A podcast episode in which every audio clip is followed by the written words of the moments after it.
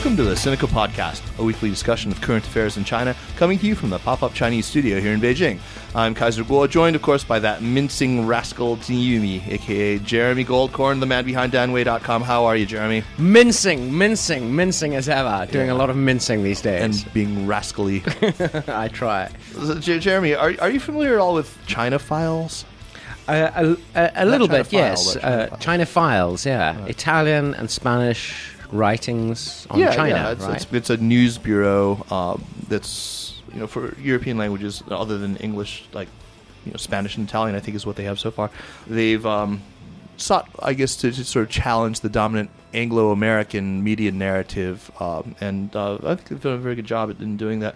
Anyway, I was at a party not very long ago, and there were some reporters talking to me about um, some fascinating interviews uh, with a man from Peru who had come to China in 1978 and has been here ever since, and uh, his daughter, who was a reporter for the Associated Press. Well, uh, since there was only one Peruvian woman I know who works for the Associated Press, said, "Oh, that must be Solda."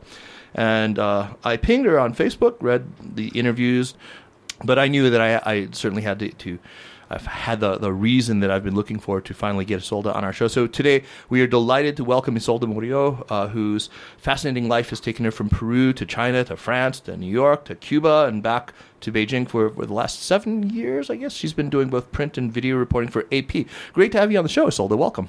Thank you, thank you, thank you for inviting me. Um, I guess I want to start just talking about the work that you do now. Um, I, I did a quick Google News search on your name just yesterday, and I, I looked up some of the stories that you filed recently. And um, you wrote, for instance, about Chen Guang's release, about the, the detention of Guo Jian. Uh, is it fair to say that you are now the main activist, dissident, critical intellectual No, that's not fair. That's not fair. I am. Um, I only work on uh, non-sensitive issues. No, Oh, I'm right. kidding. I'm kidding. I'm kidding. No, well, but I guess you know it's kind of uh, it's something that you end up doing. You know, like covering. I mean, as a as a foreign reporter, That's right. you know, it's part of what we pay attention to. So, I guess you. I mean, I mean, um, I do other stories too, Uh-huh. but uh, probably you can't find them.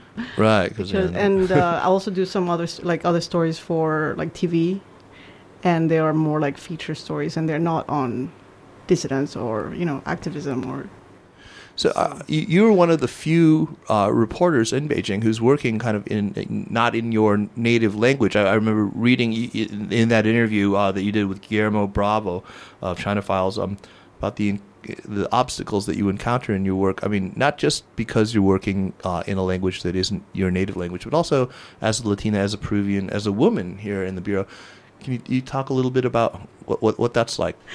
Yeah, yeah. Well, actually, when you know, I after you know many years, like, when I came back to China, uh, I wanted to work in journalism, and I started with Spanish TV, Mm-hmm. and uh, I was working there and doing reports in Spanish, but they didn't have much play. Like most, you know, it was just got got lost. Kind of, you know, we did interesting stories, but sometimes they were played at midnight in in Madrid, you know. So, and uh, people really didn't notice. So I realized then, you know, that the only way to have like an impact in, you know, in um, in covering the news was to work for Anglo-Saxon media. Mm-hmm. So that's kind of how you know I switched to you know where I work now, AP, and uh, so, but it was you know English is not my native language, and I've been to New York and I studied in, in New York several times, like twice, but um, I never felt like completely comfortable, you know, to like to write or to like to use it on a like everyday basis. So but it was like a learning process for me you know but i realized also that was the only way. You know it, also the i think the anglo-saxon media has more resources Yes. you know to work. Like we can work on daily basis you know like on very important stories uh, whereas in other you know when even in french you know even languages like french i know my french friends the reporters they don't have them you know big of a budget to travel and here i think anglo-saxon media pays much more attention to Right, they well resourced a lot of people, so you can actually divide up beats. Uh, Yes. Right. Yes. How do you divide your time between print and, and, and video media?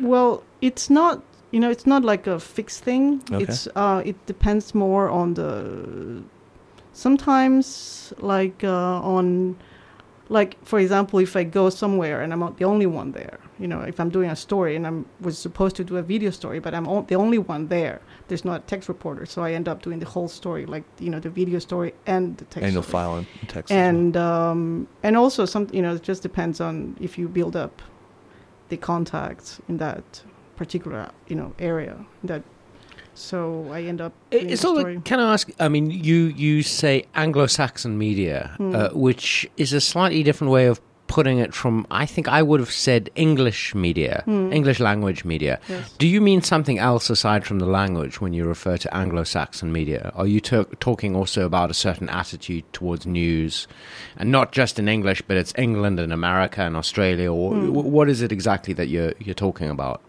A particular style of reporting or Yes, of course. I think well, you know, in, with I mean with AP, there's of course there's a very particular style of reporting, you know, and it's like very matter of fact. It's like it's an agency as well, you know. right, of course. So it's actually probably it's the closest thing to like a local media in a way. You know, only with English. Do you understand? Do you understand? It's like because we report daily. Right. A lot of the other media, I mean, they they do features and once a, once a week, twice a week, Mhm. and we are we are almost doing, you know, reporting every day. And Anglo-Saxon, what I what I mean. Um, of course, I think there, the interest of the Anglo-Saxon world towards China is different than you know Latin American or the French. They, I think there's a different.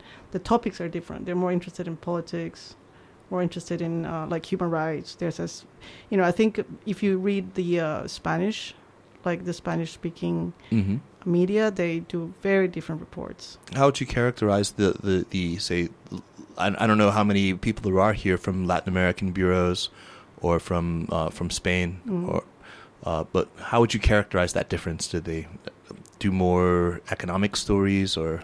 I think from Latin America, probably a lot of a lot more economic stories. From Spain, it's a little bit different. They have more human rights. But for example, I think in Latin America, people don't pay no attention to Tibet. For example, Right. you know, it's, they know very little about Tibet, or Mhm. you know, or even like the Communist Party. You know, it's more like bilateral trade, you know, Right. econo- economics, things like that. Um, and, so uh, yeah, you, you've had a, a really fascinating life. You actually first came to China in 1980 when you were you were still quite a young girl, right? Mm, Is that correct? Um, can you can you tell us the circumstances that brought you over here? I think your father came over here beforehand. Is that right? Yeah, well, me, my father was invited to teach in China, and uh, he he told uh, my mother, you know, he's like because both of them had like you know had jobs in the university, Mm-hmm. so In Lima. in Lima, Lima. yeah. My father, well, he was also a journalist. He had like a part-time job as, a, you know, as a journalist and also teaching. So, you know, when he was invited to teach at the uh, Beihua, you know, uh, literature, he thought it was like a unique opportunity to come to China and to to see firsthand what was going on. And but at the same time, it was hard not to leave everything. So he came over. He said, "Okay." He told my mother, "I'll go there. I'll check. You know how is how how's life there, and uh, and then you know if things are okay, you can come." So he came over and uh, he lived in the Friendship Hotel, and at that time it was this sort of like a little paradise. You know, a little bit. It's completely isolated from everything Sure. else. Yeah. So and life was very easy. So my father was kind of contrasting between the stress he had in Lima, you know, also being a journalist. It was just the end of the military. There was a military go- government. Mm-hmm. So he was kind of, and he- my father is a writer. He writes uh, novels. So he realized here he was working, you know, eight hours a week or 10 hours a week, and he had a lot of time to write. And he felt, oh, this is perfect. So, so then that's how That does horrific. came. Were his politics left? Of, Sorry? Of, were he, did he have leftist politics in Peru or? I think, yeah, I mean, I think in, in Latin, in Peru, you know, at that time there were, there, there has been always this sort of, you know, search for what type of uh, ideology, you know, w- could be good for Peru because Peru has been, you know, has lived through a lot of chaotic years. So I think, yeah, he had some, you know, left ideas. But at the same time, everything he knew was from, you know, from publications. You know, not like you know, there were very few people that came to China. Right. So I think uh, news about China or Russia or things arrived to Peru, but always it was like through bulletins or books and things. So, yeah. So that's And, how. and he, he actually is from a, a very small village in the Mm. Andes. Is that correct? no, not from the Andes, near the Amazon. Oh, near the Amazon, actually. Yeah. Oh, wow. Okay. Yeah. No, but it's actually my father is half Chinese. Ah, Yeah. I heard. I remember reading that. So your your maternal grandmother was Chinese. Oh, your I'm sorry, your paternal grandmother. Yes. Uh, was. Uh, Yes. okay. And, uh, And yeah. how, how did how did she arrive uh, in Peru? No, because you know, like there were uh, people that were sent to uh, Peru to work in the plantations, in sugarcane plantations. So my great grandfather was one of those, and he arrived with his daughter, and probably more people that didn't survive. We have no idea. Um, and that he arrived, and he what he realized he was being sold as a slave to work in the sugarcane fi- uh, sugarcane fields oh he said, "Okay, this is not for me." So he ran away, and he ran to this small town, and uh, like you know, like really, like almost, yeah, it's almost near the Amazons. So there, he, my father, no, my grandmother married a local Peruvian, and that's how my father, you know. But m- for my father, he never realized his mother was Chinese. really? No, He because thought was- she blended in Right. and she was she w- after she married she started you know she was she lost her culture so And, anyways. and physically, you have people who sort of r- resemble Chinese people in, in, in that part my of Peru. family? Yeah, no, no, Oh, I mean in that- Peru. yes In yes Peru, yeah, I very mean, course. much. so Yeah, of appearance-wise, course, it wasn't like something that was No, obvious. no. She looks really different from everybody else. yeah no no Yeah. she looked like the local people Mm. so so yeah So Wow. you, you came here in 1980, and uh, I, I imagine that it was it was quite uh, difficult for you to i i i assimilate. There w- wasn't the kind of uh, sort of what um, infrastructure here uh, for teaching foreign students Chinese. I don't imagine, um, or you know, what was your school situation? You you actually were uh, what maybe 12 or 13 years old Mm. at the time, and yeah no what what happened was i finished primary school in peru uh huh. and uh, um, so and it was kind of initially was like a temporary arrangement. You know, we was go- we were only going to stay here for a few years and then leave. So my parents said, okay, you know, if you're going to stay here, just let's learn the language. So I, my parents sent me to a Chinese school, and uh, and I Which changed- school? Yes, I went to the Xi Xiaoxue, you know, a school near the Friendship Hotel where some foreigners were. And, uh, but I couldn't understand Chinese, of course. And also, I was much older. I was put in the, like, first year. and, uh, yeah, with, with all the children, you know, like, and I was already bigger. So then we tried, uh, Fangcaodi Oh, for a few months. And then I went to a Chinese, uh, middle school. Okay. Uh, how good was your Chinese by the time you finished it, the, the Chinese middle school? No, it, I didn't finish. Okay. I didn't finish. I because I switched like two or three schools. Mm-hmm. I couldn't adapt, and uh, I was always very, you know, and also at that time, all the children, you know, w- wore the same clothes, you know, like, and they were all told to wear like short hair, and they wanted to cut my hair, and uh, they they didn't want me to wear. I had like a red jacket. They didn't want me to wear the red jacket, and so I always fought with you know the teachers, and uh, I didn't. Yeah, and then they always put me in a corner, saying and always saying like you know don't don't, don't be like her, you know, because I I wanted to keep my long hair, Right. and uh, this I, is I understand how you feel about that. yeah. No, that's why probably why I still have like the long hair. You know. Anyway, so then I switched to two or three schools, and uh, in the end, I realized I it was just too hard, and uh, so I I stayed at home for a while, and then I left, and I went to the U.S. And you went to the U.S. and you studied uh, art there. Is that correct? Yeah, yeah. I actually I didn't want to study art when I left. I was supposed to just you know try and find a school, and I was with some friends of my parents.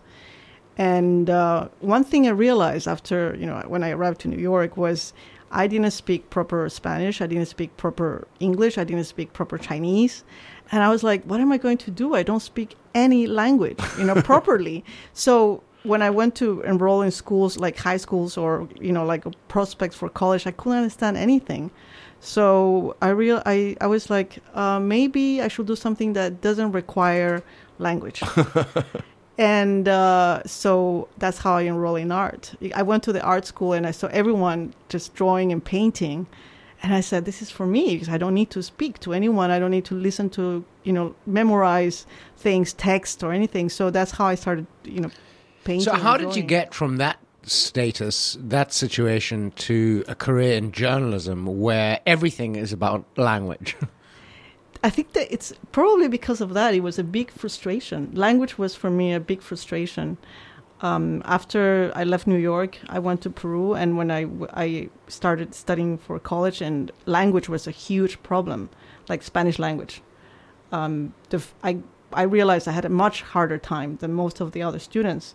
And because I lacked like, you know, s- six years in between of like Spanish language, you know, learning. Hmm. So it's been a huge frustration. And then after, you know, I came back to China, I was like, I want to master like my own language. I want to master Chinese and I want to learn English. And anywhere I go, I want to learn that language.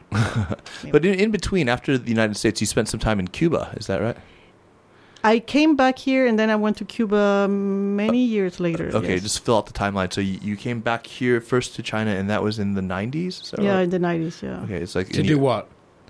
No, I just came to visit my parents. Just to hang out. Right. I just came to visit my parents and, uh, you know, a lot. I mean, I found a job and anyway, I That was like in the early. I think that's probably when we met the 90s, first. for yeah, the it first was time. in right? 90, I don't know, in Yeah. mid 90s. And then and then uh, you went to, to Cuba. That's that's that's very interesting. I'd really love to hear about that. I mean, because of you know the contrast. You know, having lived in one communist party state, uh, what was it like living in one of the other vanishingly few number of, of, of communist party states after the, the, the end of the Cold War?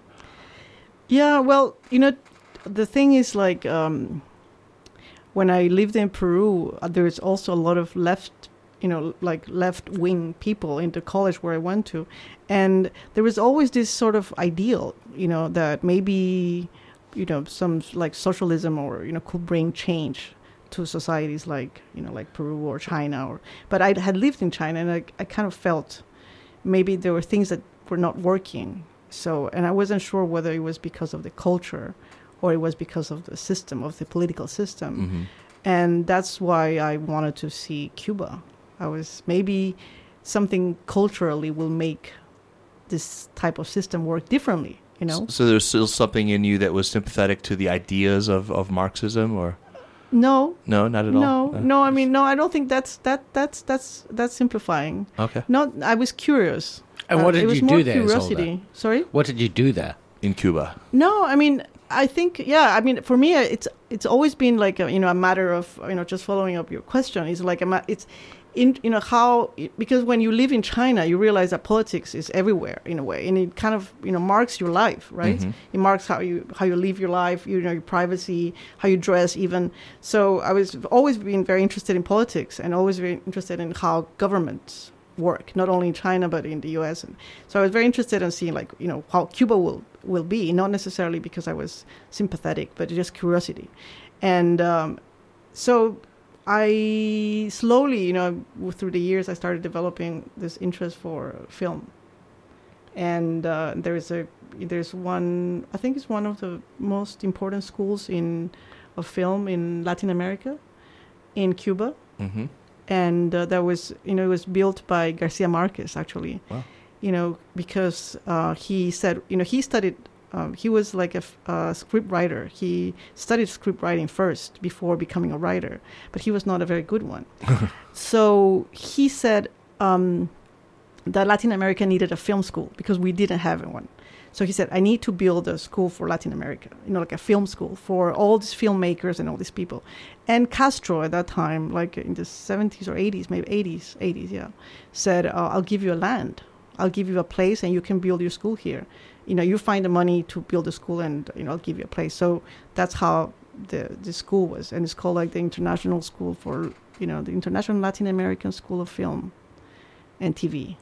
So, So- I went there. What did you decide? Was it the culture? Was it the inherent problems with, with the communist system, or was was was Cuba as up as China? actually I become I became more puzzled, you know, because a lot of the problems were very similar, you know, like with the censorship, Mm-hmm.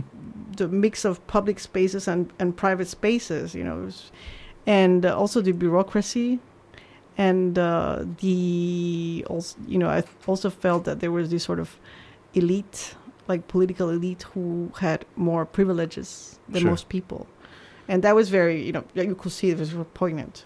What was the view among your fellow students, your fellow f- film students in Havana, about the the reforms that were then underway in China? They had no idea. They had they were I had no idea because there was no inter. I mean, when I was there, there's no internet. I, you know, I, in, at school we had like a, an account to go into like a mail thing, like a mail. You can write emails, but you couldn't. Um, No web surfing. no, yeah, no web surfing, Mm. and uh, so they had no information of anything. And people weren't listening to like shortwave radio, BBC World Service, or no, it was of- very hard, and Uh. because first of all, most people didn't have like uh, you know computers, and uh, it was really hard to find. I remember Which know, year? Which year was this exactly? it was uh, uh, 2000 already. Oh, Like, okay, so not- not- 2000, yeah, wow. 2000 and I don't know, one or yeah, around 2000. And I yeah, people didn't. And I remember if I wanted to buy you know like foreign newspapers, I had to go to a special hotel. oh, like- it was like China was when yeah, in the and 90s. I remember, even. and then Yeah. you get like you know like the New York Times from like four days ago or like a week ago, you know, like things like for, that. for five dollars. Yes, Yeah. very expensive, and so and most people had no idea, you know, Mm. of what was going on outside, and only a few. I remember because uh, there was all these things about, you know, like people had a lot of, you know, like I have a friend that if you pay twenty dollars, then they could give you like internet connection. You know, they can get you internet connection and things like that. So I remember going to some people's homes and they told me, "Oh, this is the son of the minister of culture, and he has internet." You know, Mm. and so, but most people didn't have like any. I mean, when they learned that you had spent time in China, uh, were they at all curious about what life was like in in this other last remaining communist party state? No, I think I what my feeling of most, you know, that first like they were very isolated from the rest of the world, and second that they have like they had a lot of interest in the U.S. Right. because most of their you know the people that left Cuba went to the U.S. So they only had like information from the U.S. when they when their relatives or friends came back from the U.S. So no, there was no. mm, Very few people knew knew you know like they knew that China. Oh, they knew the bikes All right. the bicycles. I remember because they told me, "Oh yes, yes, we have a lot of Chinese bicycles," because during the crisis, you know, they didn't have enough oil, so the government bought a lot of bikes. So there was a lot of Chinese bikes in the streets. So they knew about the bikes. They let the you know Yongjiu and Yeah, Feng yeah, Huang. yeah, yeah, yeah. I suppose that that kind of ignorance isn't just attributable to censorship. I mean, I remember going back to uh, my home country of South Africa. It must have been in 1998 after I'd been here um, three years, and meeting a friend of a friend uh, who heard I was in Beijing and then immediately said, "Oh, Hong Kong." Oh, the handover things must be getting a bit jumpy around there. And it was just the most like ridiculous comment. He sort of didn't really know the difference between Hong Kong and China and had this idea that the handover had taken place and therefore there was going to be a war or something. I mean, you know, and South Africa at that time was not, uh, the media wasn't censored. You know, Yeah. people just didn't give a shit, They were just essentially. Yeah. idiots. Yeah. Yeah. No, yeah, I guess no, it's not not only censorship, and also I think people, you know, at that time, I mean, when I was there, people were very uh, kind of surviving, trying to survive. Not good economic times. No, no, no. It was, was not pretty good. hard back then. Yeah. Yeah. So, yeah, after the and uh, collapse food of the, was really bad. Sorry to say that, but it was. I mean, I love Cuba, but food was really bad, and you had to pay a lot of money in order to get like proper food. Hey, food used to be really bad in China, and they got Yeah. the greatest No, I cuisine in the remember, like, I- world. when so, I- I, mean, if I you don't was- have enough money, right? When I was studying there, I was like, the first time I was very happy, you Hmm. know, and then when I came back in for holidays, uh, I was like, my God, it was just really hard because the, you know they eat a lot of beans and rice, and Hmm. it's like very little fruits, and you Hmm. will not, you know, imagine that. You think that you will eat a lot of fish Hmm. or fruits and vegetables, but there were there weren't that many. So Or, or they're being exported. no, I think it was something. Uh, some Cuban friends told me that it had to do with the uh, they, had like mono, like um, how do you call that Mon- mono agriculture? You know, like a lot of sugar cane and a lot of. They um, just weren't growing. yeah, they weren't stuff, growing, and maybe some of them yeah was exported. You know, like Mhm. the the fruits. So the yeah, it was the food was not good. So I, I think there were. I remember when I was there, a lot of people talked about the one thing called inventions. Every time, like they said, for Cu- our you know for Cubans, we need to invent our life. You know, Hmm, so they were mhm. always talking about, oh, what are we going to invent today? You know, so they will invent. So I had friends who invented like you know like with hard drives like computer to try to edit because I, you know we was we was I was learning film Right. and uh, so some of them had you know wanted to edit at home and i went to their homes and you know saw these things that they invented and they put together you know with these hard drives and cables and things It's amazing. and yeah and I, I remember at that time thinking you know that china was much much further ahead than than they were you know a lot of friends of mine who've been to Cuba always talk about the cars that they have these cars from you know before Cool old 50s yeah, cars. Yeah. the 1950s that that, that Yeah. are still kept running. It's just astonishing. no i mean i think it's very colorful if you go as a tourist but you know if you live there Right, for it's- people it's not fun you know they, they don't it's very you know it's kind of this orient, orientalist view that we have oh it's so cool this old People cars. living in poverty. exactly They're so you cute. know, oh, yeah. look, look at these They're lovely old houses. cars. Yeah. yeah but actually I know. they hate it i mean they Yeah. hate these cars and they you know they they yeah they hated all that you know yeah, you a bit like people feel about Hutongs in Beijing. A lot of you know Beijingers yeah sort of just I'm as not sure happy whether- being the yeah, Fifth Ring Road in an apartment with a flush toilet and Yeah. heating i had in the like winter. the most dangerous like riots in cuba Really. Riots. Riots, riots. Riots like, you know, in- Oh, riots, like, a ah. car, Ah. like in because of those old cars, you know, like Right. broke the car, you know, br- The brakes down aren't working. in the middle of nowhere with rain and you know, like and oh, it's just crazy, yeah. So So, meanwhile, let's let's talk about you. So all this time that you were uh, in the U.S. and then Cuba, your parents were actually still here in Beijing. yes, Is that correct? Yes. Oh, what kept them here? What was I mean, Um, was was there some reason politically why they were unable to go back to, no, to Peru? no, or, no, no. Well, no, because I think this is something that a lot of people have asked me. You know, whether my parents were political refugees or something like that, Mhm. and they weren't. So there's so many you know, and also they were not parents like economical refugees. You know, because a lot of people would say, ah, you know, maybe they didn't. My, my, both my parents were like professors at the university in, in Lima, and they probably had, you know, like uh, maybe I don't know, better prospects in Peru. I think it was just, you know, very a lot of also related to the family because my sister was studying here Okay. and she was happy. Mhm. My sister went to like she did the whole Chinese, you know, like the middle school, high school, everything, and she went to Beida. So in a way, my parents were kind of trying to keep that part of life stable, and uh, they they they just you know stayed uh, out of maybe how do you call that Inner, uh, si- uh, Inertia. Inertia, yeah, in a way, right. not completely, not completely inertia. I think politically probably inertia. But on the other side, my father, uh, for him, writing is very important. And he still had that sweet gig where he only had to work eight hours a week and could, write. yeah, yeah. He for for him it was the best, you know. And also, I think uh, for someone who who's very dedicated, uh, you know, to uh, on writing, you know, it was perfect to be somewhere where he's there's no, you know, he was kind of isolated. So in a way, he's left alone. Right, so he, he Hmm. can actually focus on writing, and he doesn't speak Chinese, so the interaction with the outside world is very little. So, and also he always says that he always found China more safe because when I lived in Peru, it was not safe. It was very violent. Right, yeah, the Sendero Luminoso. yes, I had lived that. through all that. So for my parents, they were they they thought you know because there was a lot of people died and disappeared, and uh, so for them it was like I don't think we want to go back to that. That's completely understandable. And so I, I, I remember in that interview that was done uh, in China Files, he talked about how he, he really never felt like he could integrate into Chinese society in any way. He was just always sort of at the margins here. Um, so, and, and I, I, he, he was asked, do you feel more of an expatriate or almost an exile? How, how, how do you talk to your father about issues like that, and how does he how does he respond? I have spoken. Oh yeah, we it's a it's a very it's a constant Mm-hmm. question um, because I don't feel like we are expats.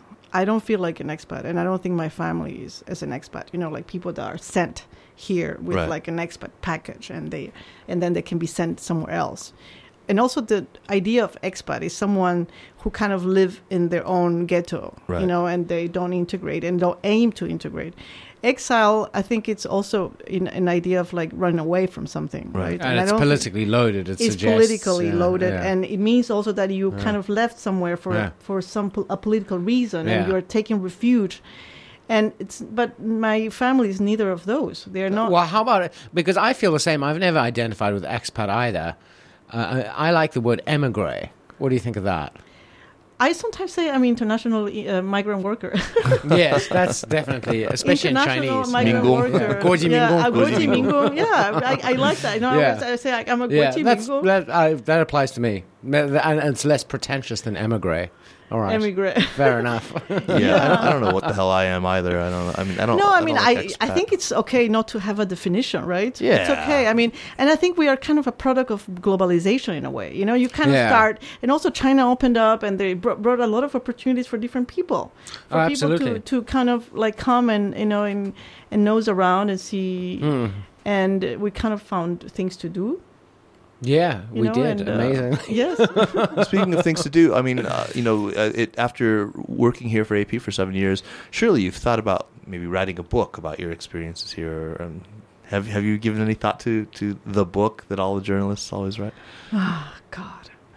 No, I think I have f- far too many things I don't want to tell people, so I can't write about But but you No. do have a, a natural angle. I mean, you're from Latin America, and Yeah. it, No, it may be that Howard French has written the great China Africa book, Maybe you're but the right nobody's written write the great Latin America Yeah. China book, right? Is that Well- something you pay attention to, China and Latin America? Yes, of course. Yeah. Of course, of course.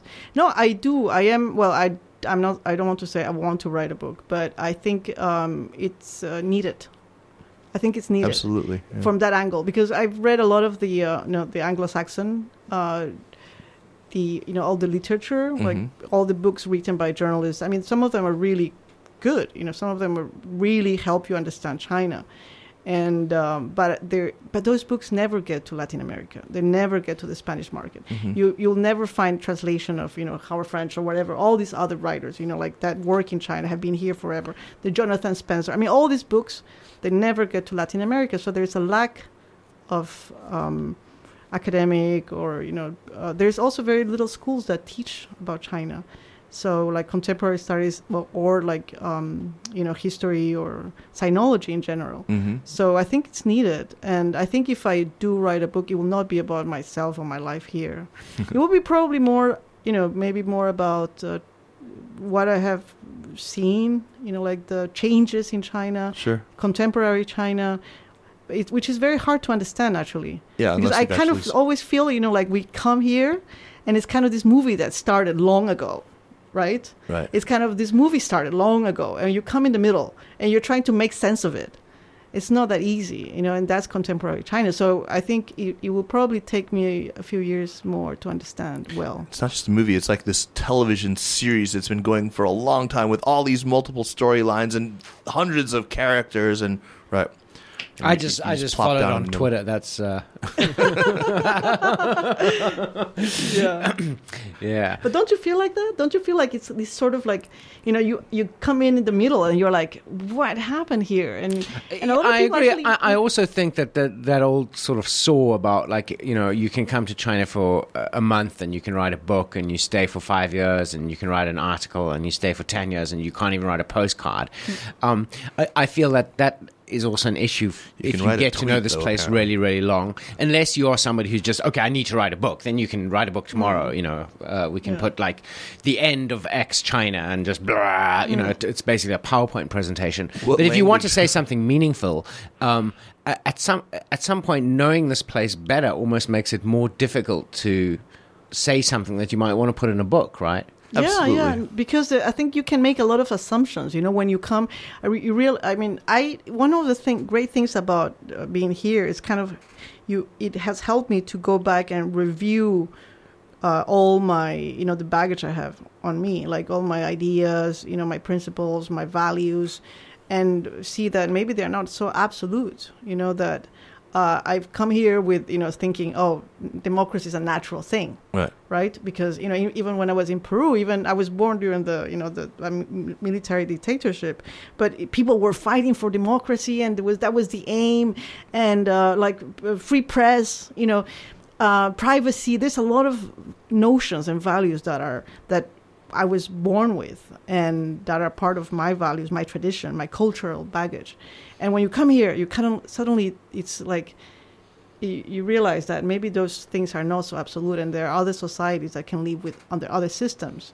So if you start analyzing China with your, you know, through those glasses, you know, through the the glasses that you bring, you know, like all these values that you have that you have inherited, then you, it's kind, it's very hard to understand, and you can make a lot of assumptions. That's right. And uh, in or, and and then when you start trying to understand China, then you get really puzzled, and it's very hard to to say, okay, I don't want to have the point of view of a Chinese person because I'm not, or I don't, you know, you don't, and you still want to remain that obser- like this sort of like partial observant, and it's not that easy. But and also you want to see, okay, you you say, you know, you want to present these ideas to like a Western Audience, Audience. readership, right? and uh, so you want to be able to kind of uh, how to say communicate both you know communicate the traditional Mhm. chinese values and also to people who have other values and that's very very hard i find Yeah, I think that the, the the difficult thing is to kind of express that empathy without looking like you're simply sympathetic to to Mm. that. Uh, you know, I think that's I think empathy is the right word here because you can look at a country like China uh, without abdicating your own values. You can still understand, you know, how it is that they could have arrived at at uh, their ideas, their solutions, their their their values, their habits of mind, and so forth. Uh, from the set of uh, historical experiences that they Mm. have, the economic Yeah. realities. I, I, I don't think I could have said it better than you did. It was that's exactly right. So if you do write a book, what language is it going to be in? Is it going to be in Spanish, and Chinese, or in? or in- paint it Uh-huh. no i'm kidding no no um i think well if i you know i think i i well i have thought about this idea and i thought you know if i wanted to have like a wide audience it would be in english of course you know but i mean even even though i had a lot of limitations with the language i can maybe i can find help people to uh, help me edit it but at the same time i think if i i, I would think my audience will be the latin america. I, Yeah. I when i think back why will i write a book? You know why do i want to write a book? If i want to write a book who will it be for? You know and i always think back to the people in peru. I went to college there and uh, i went through a lot of things. And i think there isn't like the um, latin american angle is very different from the from you know the other angle and also peru had like maoism you know had like this like there is a sort of like maoist The complex. shining path, right? yeah so so you know so for a lot of people you know uh, started worshiping mao and there was like the red books.